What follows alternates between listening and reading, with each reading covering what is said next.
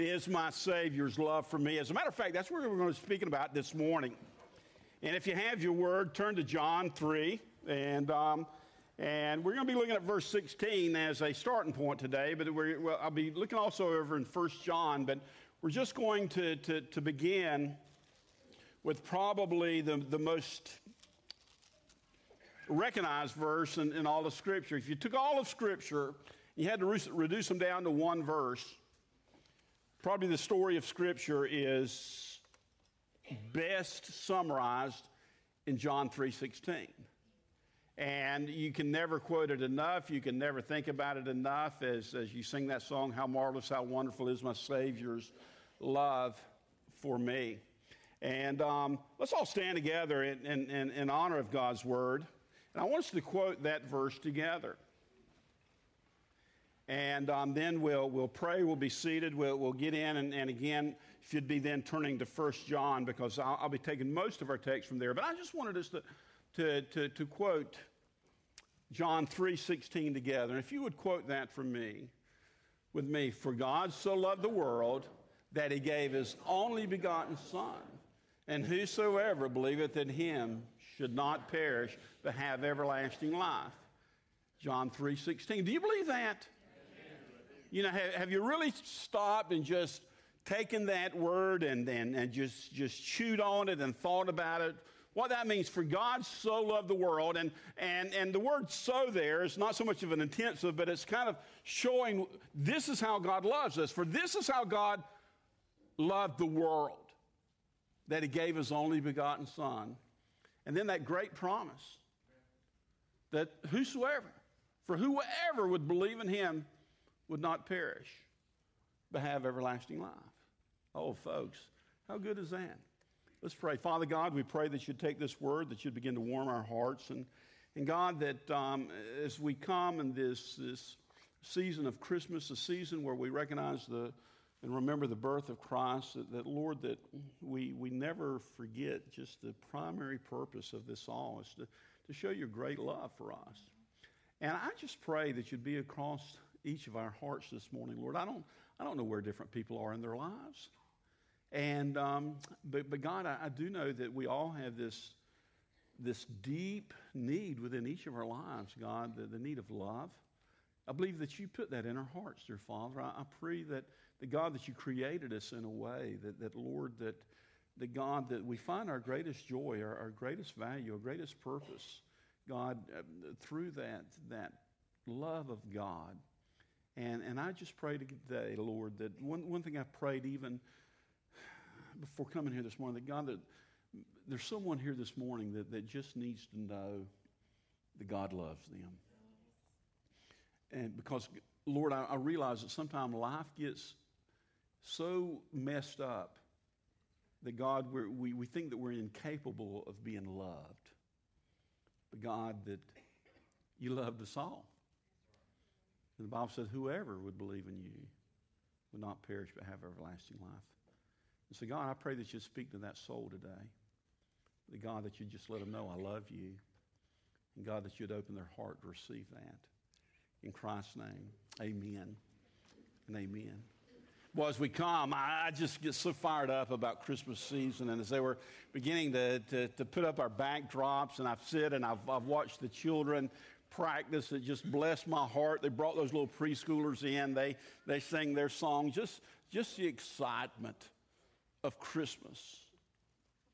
And as we come to this time of the year where we celebrate the birth of our Lord Jesus Christ, I want us not to forget that the primary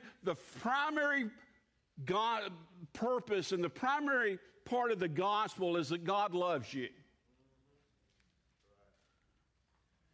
As a matter of fact, Brother John Grimm came to me the other day. He said, "Pastor, you know, I was reading the Word the other day and just realized that Genesis 1 and 2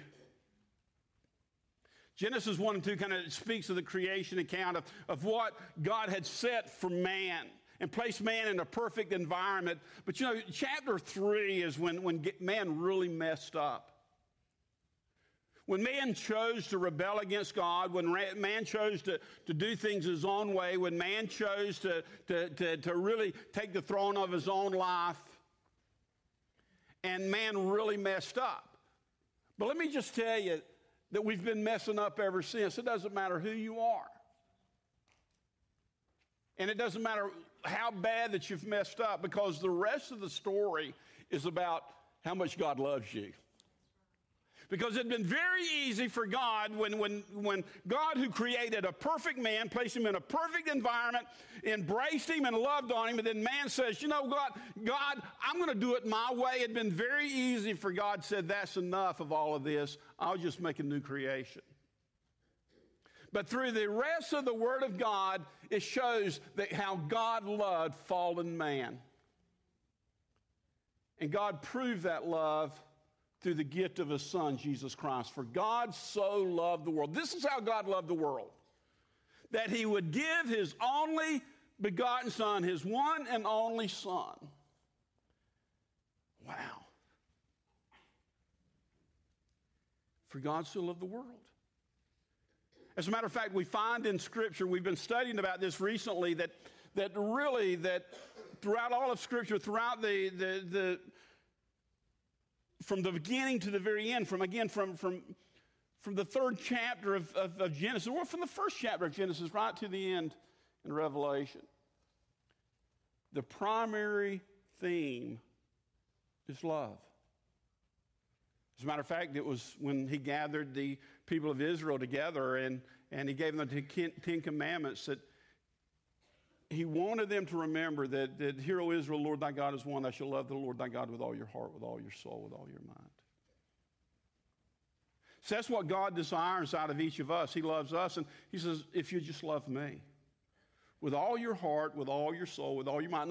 Don't give me just the breadcrumbs. I want all of you, because that's what I gave. I gave all of me. As a matter of fact, when Jesus was asked, you know, what's the greatest commandment? And Jesus said, that's pretty easy. He says, to love the Lord with all your heart, with all your soul, with all your mind. He just quoted what Moses had written in Genesis, the 6th chapter. He says, and then you need to love your neighbor as yourself. You know, it's very interesting when Paul was speaking about the gifts, and when he's speaking in 1 Corinthians 13, and apparently what happened, we're told that the Corinth church is one of the most gifted of all the churches, but they begin to pride themselves and begin to, you know, look what greater gifts that I have, but where he says, you know, the greatest of all this is love, because it doesn't matter how great a teacher, your administrator you might be, it doesn't matter how great a speaker you may be, if you don't have love, you don't have anything. Because he says, and the last of these is faith, hope, and love, but the greatest of these is love. I think it's also interesting that when Paul writes and he speaks of the fruit of the Spirit, what's the very first fruit that is spoken of? Love.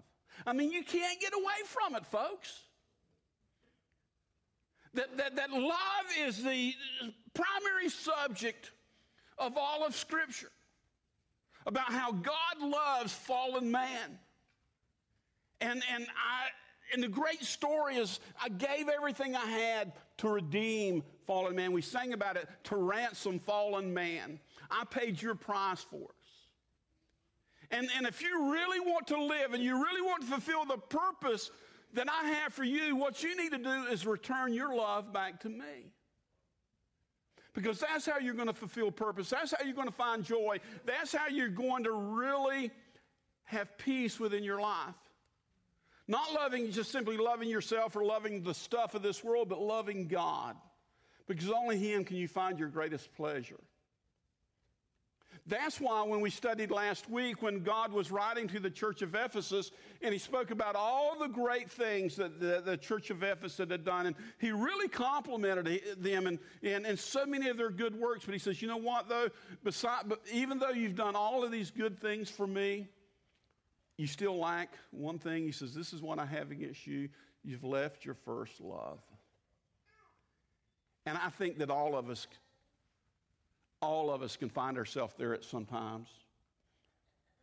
That we get so busy doing good things, we forget the most important thing, to love God.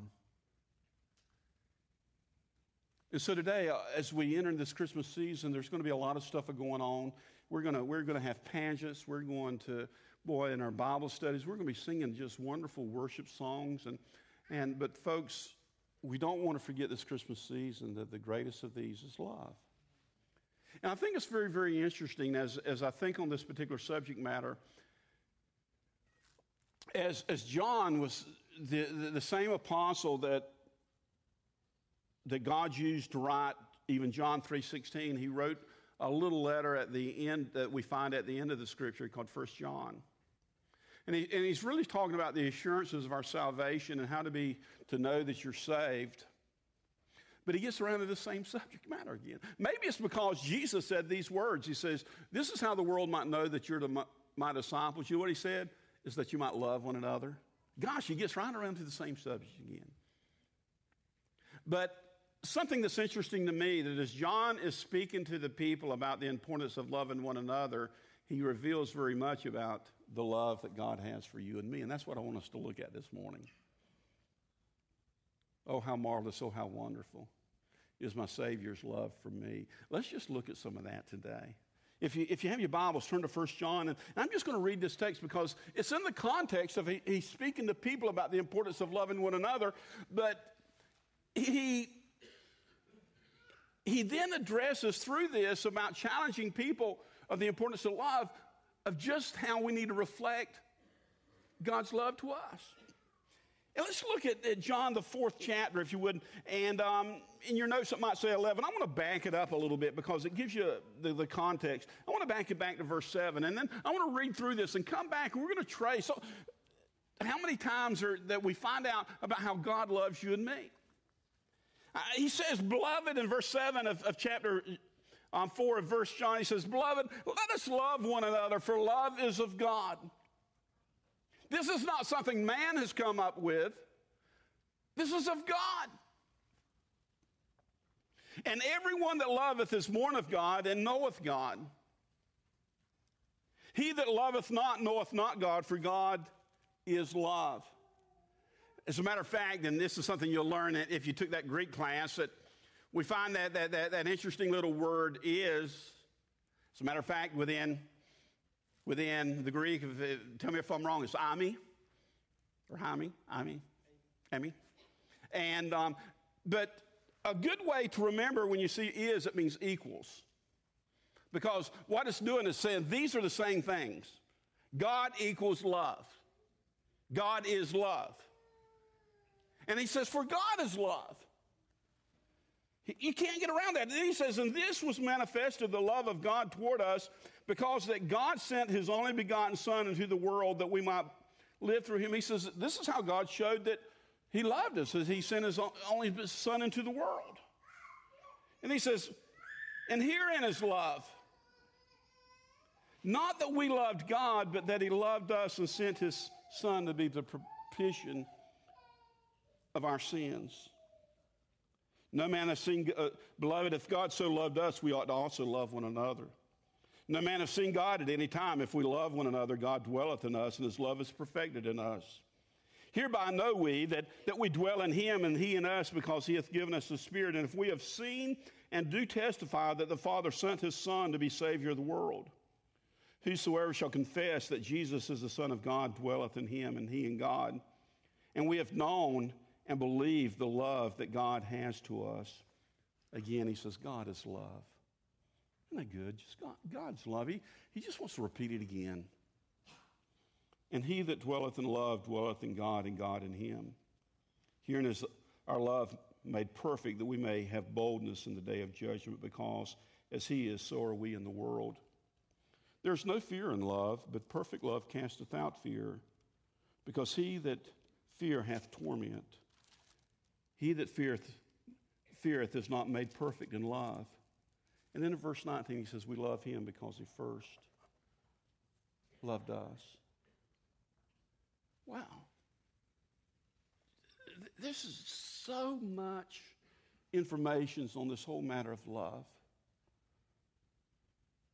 Hear, O Israel, Lord thy God is one. You need to love God with all your heart, with all your soul, with all your mind. The second commandment is love one another. But how do we do that? How do we do that the way that it is pleasing to God? I think that a good way to do that is reflect on God, because I love what John says. I went back and I double highlighted this in verse 10. He says, do you want to know what love really is? Because folks, we understand that within our society that we have such a twisted view on love. It's all messed up. And if I went down the row and asked people, or if I got on the streets and said, do you love God? By far, most people say, yeah, I love God. But the question is, do you really? What's your definition of love? And John says these words in verse 10. He says, here's what love is. If you really want to know what love is, John says, here it is.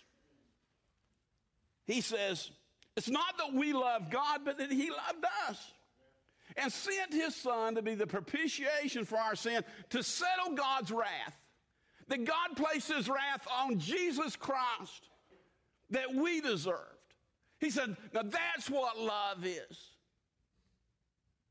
And let's break that down. Let's look at God's love for man.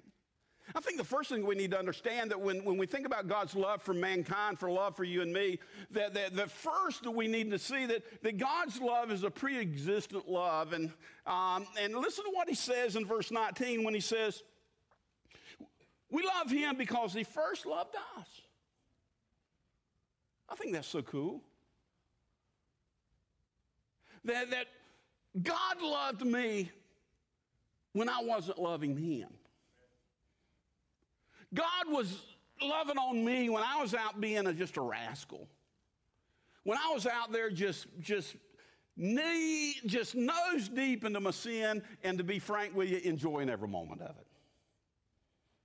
God was loving me when I really didn't want God to get in my way.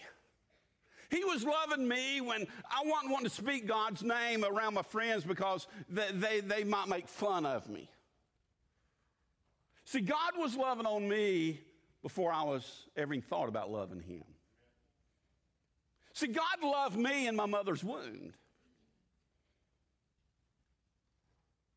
As a matter of fact, we find that, as Paul speaks about it, that really God loved us even before the foundations of the world. Paul writes in Ephesians 1:4, just as he chose us in him before the foundation of the world. Isn't that amazing? Big, isn't it good that God knew your name before the foundation of the world? He loved you. I mean, the world hadn't even been created yet. But God was loving on us then. And folks, that's the type of love that God has for you and me. As I think and I meditate upon that, the best I can equate it, and it doesn't even begin it doesn't even really begin to scrape the depth of God's love, is that God loved us before we loved him.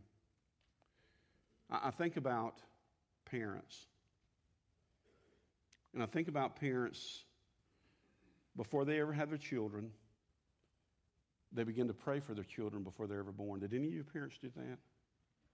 That you begin to pray that Lord, that one day when you give us a child, that God, that you'd bless our children. And I remember doing that, and I remember just also, even after we had children, praying for our grandchildren, even when our children were children. Just praying for them. You know, I didn't even know whether it'd be girl or boy. I didn't know what their name would call it. I didn't know what they'd look like. But God, I'm just praying for my children. And so even before my children were ever even conceived, Nana Wanson and me would pray for them because we loved them then. And then when after conception, we, you know, this is way back, you know, this is all the, you know, all the sonogram and all the stuff. Then you just, you know, you found out when you got the baby. You know, older people, you know what I'm talking about. And you just painted your nursery in white until the baby came. And but man, how we loved our girls. Even when they were in Wanda Sue's womb, that we loved on those children. You know, isn't it funny how you talk to them? And I know the mamas do that a lot more than, you know, the daddies do. But you talk to your children, you love them, and you don't, again, you don't know what they look like. You don't know the color of their hair. You don't even know the sex of the child. But you're loving that child. Folks, that's how God loves us. Even before the foundation of the world, God was loving on us. And even when we were in our mother's womb, God was knowing us. Now, He perfectly knew us. He already knew everything about us. He even knew that we'd be rebellious. There's one thing where, you know, that you have to understand that ignorance is bliss. I'm so glad I don't know the future, because it'd drive me crazy. But see, God knew the future, and God knew how we would rebel against Him, but God still loved us. Heck, you know, if half of us knew what our children would do, we wouldn't even have them, you know.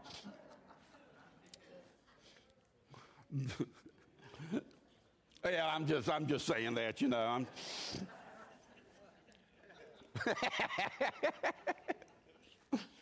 But see, God knew everything about us, and He still loved us pre-existent. Before we ever loved Him, God loved us. I think that's amazing. God loved me with all my warts and everything. And so God loved us pre-existent. He loved us before we loved Him. But also we find in John that there's a perfect love of God. John refers to in 1 John 4:18, there's no fear in love, but perfect love consists that casts out fear. God loves us perfectly. How can God love us perfectly? Because He's a perfect God. As a matter of fact, we find that God is love, but the one characteristic of God that is spoken in a triune way, speaking about the perfectness, and it's done in the Old as well as in the New Testament, is God's holiness. Holy, holy, holy. God, You're holy. And that's the foundation of a righteous God, that we can recognize that when God loves us, He loves us out of His holiness. That God loves us in a perfect way. There's no selfishness in the love of God. There's no anger within the love of God, because as much as I might love my children and I might love someone else, folks, I'm loving them through a sinful man. And my love will be tainted with selfishness sometimes. My love will be, will be tainted with anger sometimes, because, folks, I live in a sinful flesh. And as much as I want to love my child in a perfect way, I can't. I'm telling you, there's times in my life that I had an unrighteous anger because of the way a child might have been acting out. Because they were aggravating me. Has your children ever aggravated you? Have you ever said something to your child? I remember distinctly, I had to go back and apologize to my oldest daughter, Carolee, when she was an adult, because, boy, I spanked her little bottom one time, and folks, it wasn't out of discipline, it was because I was mad at her. And I could tell when I did it, it kind of scared her, and she didn't even remember. And as an adult, I had to go back and said, Carolee, I want to apologize to you because I acted out of anger towards you one time. Daddy, what do you mean? And see, she didn't know that, but I knew that. And I had to ask her forgiveness. And I love my daughter, Carolee. But she irritated my selfishness one day. And you know what I'm talking about. We never irritate God's selfishness. God's holy. When He loves us, He loves us in a perfect way. And that's just amazing. His love is pure. It's always going to be the best for us, because there's never any self-gain for God. He's always going to do the right thing. And so therefore, when I know when God's loving me, He's always acting in my best interest. And so the Bible says there's no, when I know that there's someone who loves me like that, I don't have to fear, because I know He's always going to do the right thing in my life. Isn't that good? I don't have to understand what's going on. I don't even have to necessarily like what it seems like God's doing in my life, but I don't have to fear, because I know that God is doing the right thing in my life. And I know for my children, as much as possible, I'm always going to do the right thing for them. But I still realize my incapabilities. But I know for God it's perfect, and He's loving me, and, and, and, And everything he does in my life is driven by his perfect love for you and me, so I don't have to be afraid. Wow. I think it's just an amazing thought that God's love toward you and me is perfect. It's always righteous. It's always, God's love for us is demonstrative. God just doesn't say he loves us, folks. He shows his love. He loves us. As a matter of fact, we see in verses, in verse 9 of 1 John 4, he says, "And this was manifested the love of God toward us, because God sent his only begotten Son into the world that we might live through him." Look what John 3:16 said, "For God so loved the world." In this manner God loved the world, that he gave his only begotten Son, that whosoever believes in him would not perish but have everlasting life. Romans 5:8. But God demonstrates, he manifests his love toward us, and even while we were yet sinners, Christ died for us. See, God's love is not just some type of spoken love, some type of gushy love, some type of pacifying love. God's love really does not even have to be spoken because it was shown. You know, there's a lot of people that you ask them if they loved God, but then when you begin to look at the fruit in their life to show how do they demonstrate their love for God, you can't find very much. As a matter of fact, you're almost amazed. How can you say you love God and then you live this type of life? But see, God does not do that. God would never have to say one time that he loved us, because he demonstrated it time after time after time after time.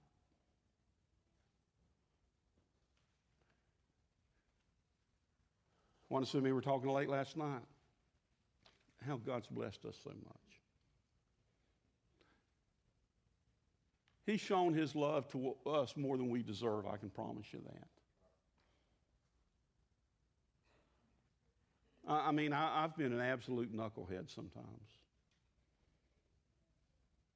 But God still loves me. He has demonstrated his love in my life time and time again. And boy, one way he's done it, he's never left me nor forsaken me. Another way of God's love is unconditional. I think you can see that very, very clearly, that here in his love, not that we loved God, but God loves us. Again, when we were not loving God, when we were in all of our sin, God was loving on you and me.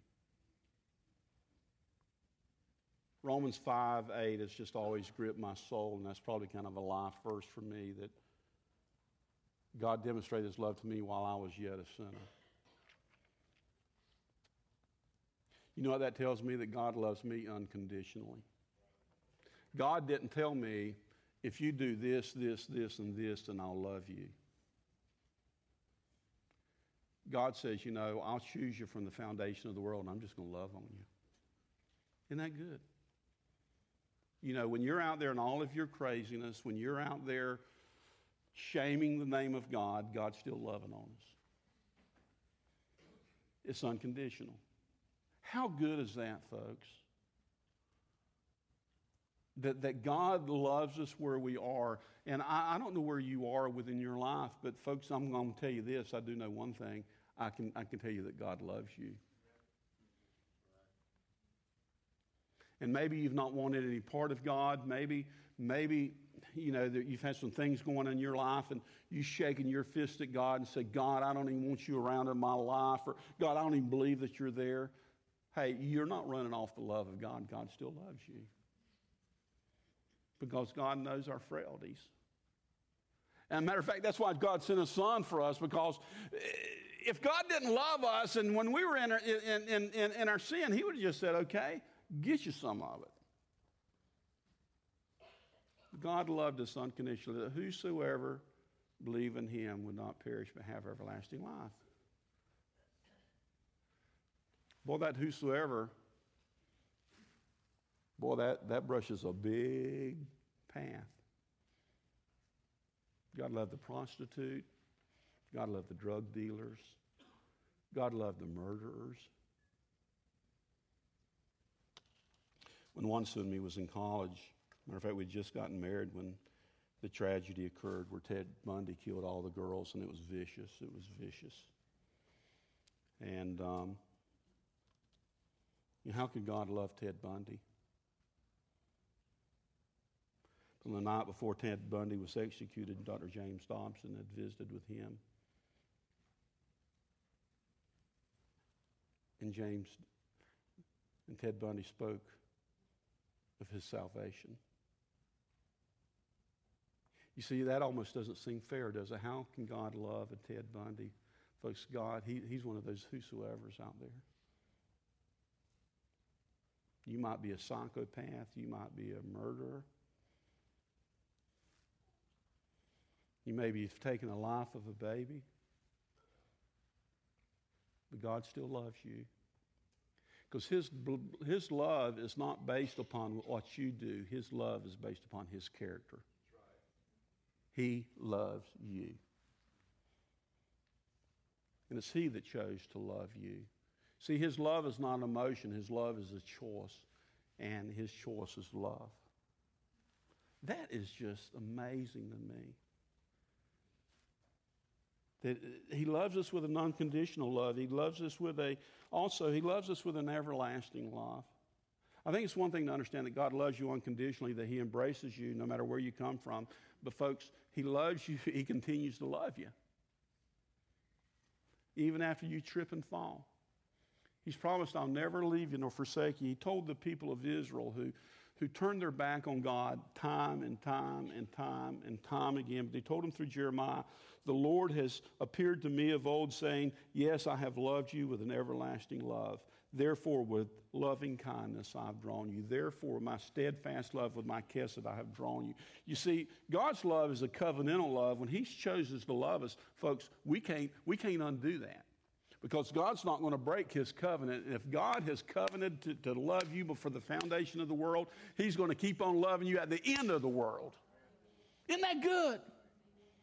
You see, and God's love is, when it's perfect, it's not here one day and here one day. I can be moody. And one day it's not that I show my love very much, and another day, I might be loving it. Folks, God's love is perfect. And then, God's love doesn't grow. Sometimes as people, we grow in love because as we get to know someone even more, we love them more and more. But God always has loved us the same way. And folks, from the foundation of the world to the very end of the world, He loves us with an everlasting love. See, there's some of you that maybe think that, well, you've done something, that how can God love me anymore? Folks, God does not stop loving you because He loves you with an everlasting love. I felt that I really needed to put this in here because it is a way of God's love. God loves us with a tough love. And when I speak about that, I'm speaking about God loves us enough that He's not going to just leave us to ourselves. And so God's going to love us with a disciplinary love, or well, I'm just saying tough love, because the writer of Hebrews says these words when he's speaking about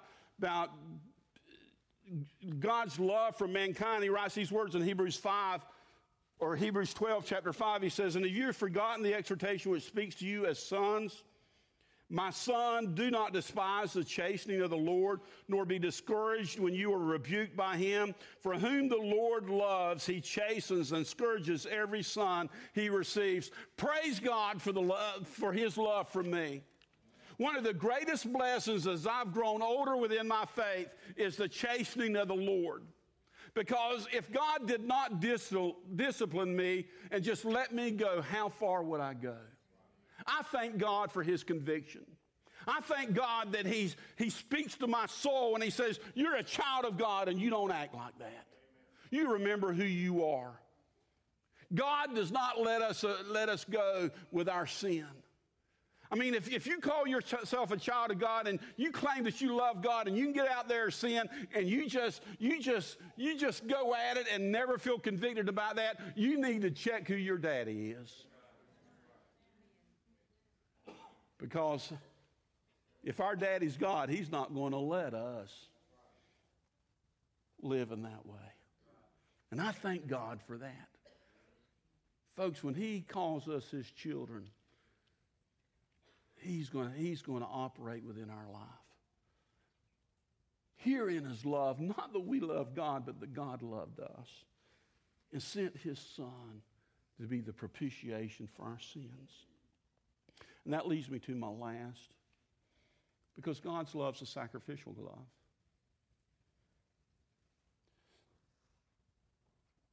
Herein is love, not that God loved us, not that we love God, but God loved us and sent his Son to be a propitiation for our sins. He sent his Son to pay the wrath for our sins. That's sacrificial, and that's quite costly. For God so loved the world, what did he do? That he gave his only begotten Son. I love Romans 8:32. He who did not spare his own Son, but delivered him up for us all, how shall not he with him also freely give us all things? Folks, don't ever say our salvation's free, because it's not. It cost God the best he had. And our salvation surely isn't cheap, because he paid the best he had with his Son, Jesus Christ. Nothing's free. Now, it's not by our works of righteousness which we have done. It's by his works of righteousness. His love toward us was very costly. His love toward us was sacrificial. And that's how he demonstrated his love, because, Michael, he was willing to give the very best he had on your behalf. And that's how he demonstrates his love to us. And so, therefore, again, he says, herein is love. This is what love really is. He says, look at God. Look at how much God loves mankind. Herein is love, not that we love God, him, but he loved us. And how did he love us?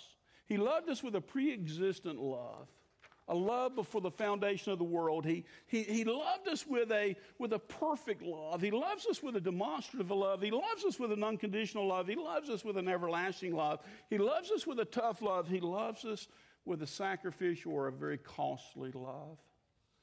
Oh, dear friends, at this Christmas season, we need to run to the cross, and we need to say, thank you, Jesus. Thank you, Father, for loving me as you do.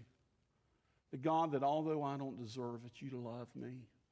The God that you were loving on me when I weren't loving on you. And I pray that this Christmas season that you would just embrace, and you would dwell, and you'd meditate in God's love for you. Tonda gave a wonderful story the other night about Stephen Foster. He was raised in a godly home with godly parents. But there was a time in Stephen Foster's life he wandered. Life had kind of beat him down. He made some bad decisions, and, he died in a very tough way.